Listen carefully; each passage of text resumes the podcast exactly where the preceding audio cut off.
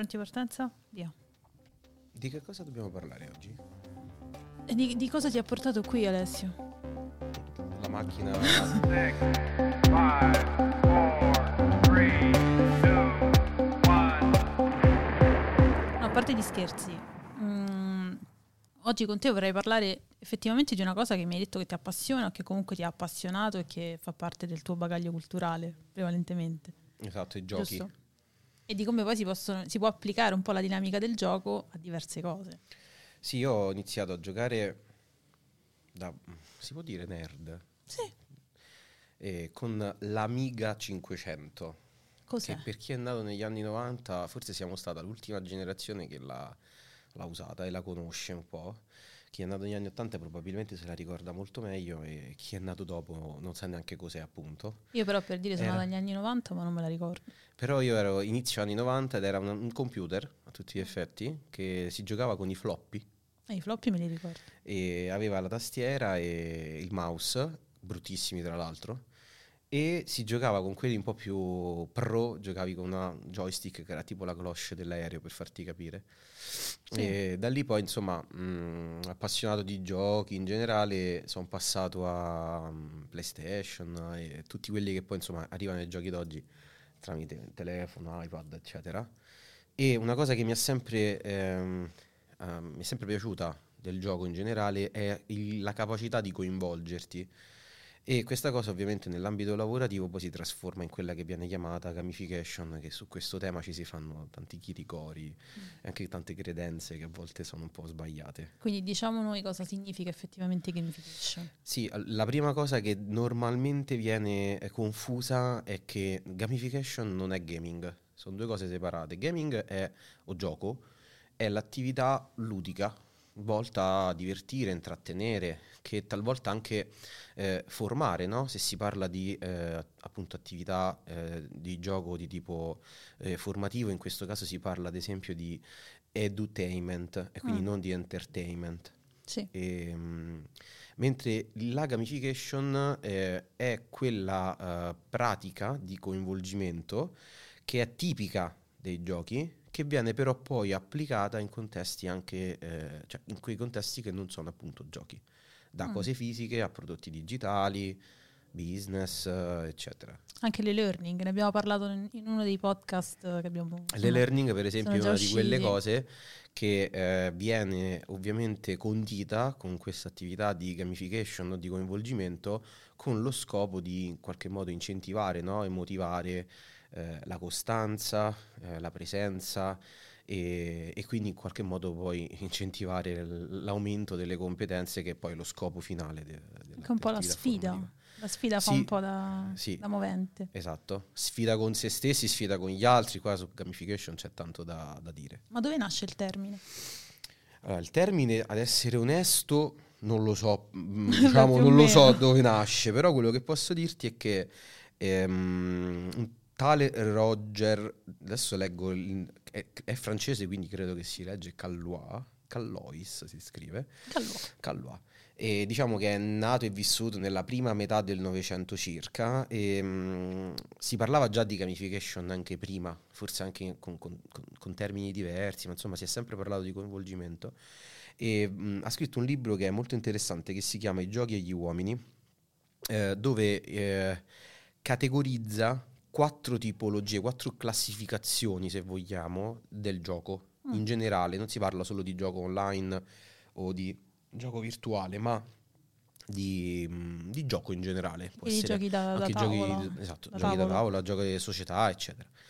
E, mm, è una divisione estremamente interessante e sono quattro classificazioni. C'è la prima che è l'Agon, che in sostanza rappresenta la competizione.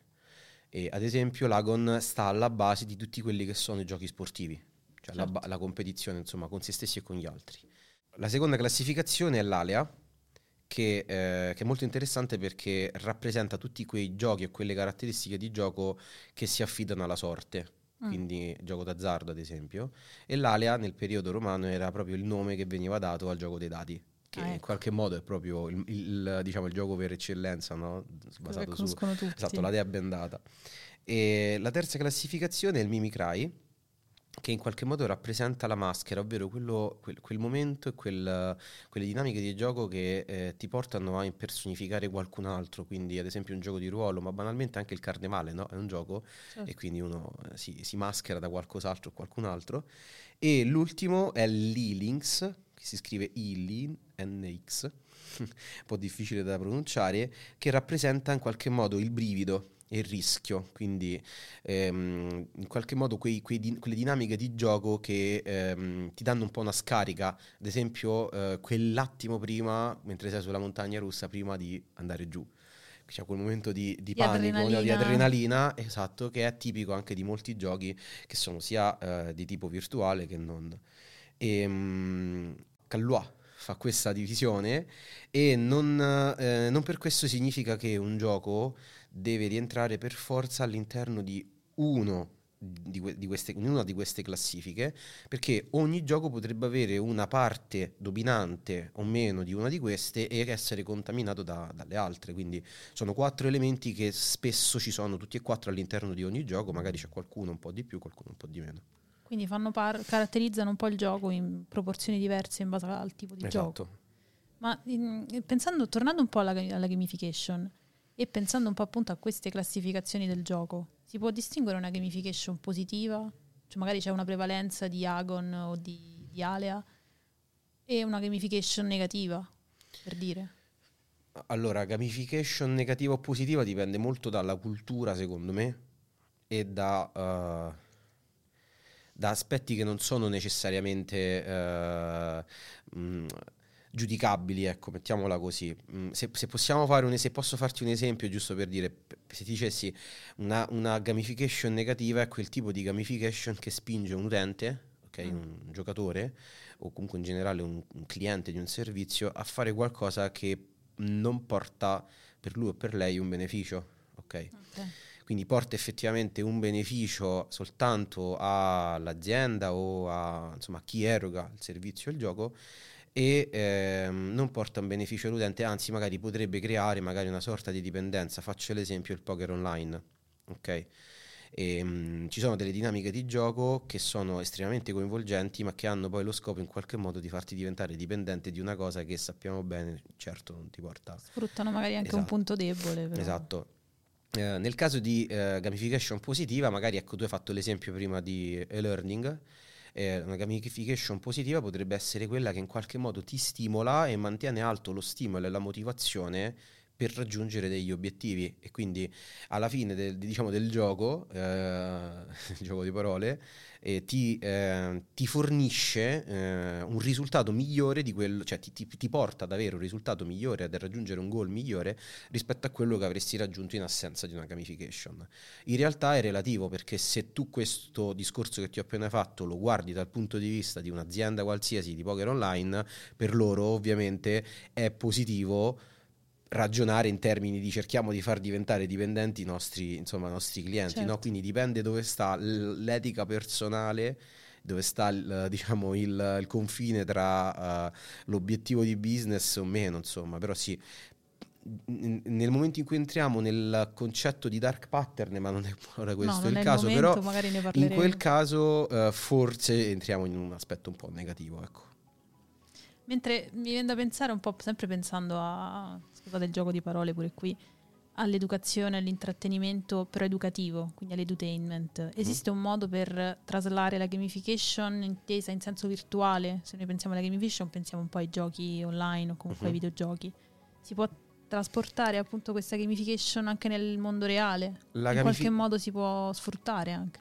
Sì, la gamification ha, mm, è, un, è- è un- è, diciamo in qualche modo quello che viene chiamato l'arte del coinvolgimento. ok? Il coinvolgimento può avvenire fisicamente o online o addirittura anche in, un, diciamo, in, un, in una customer journey mm, che, che cambia e quindi cambia anche fisicità, passa dal fisico all'online o viceversa, quindi omnicanale.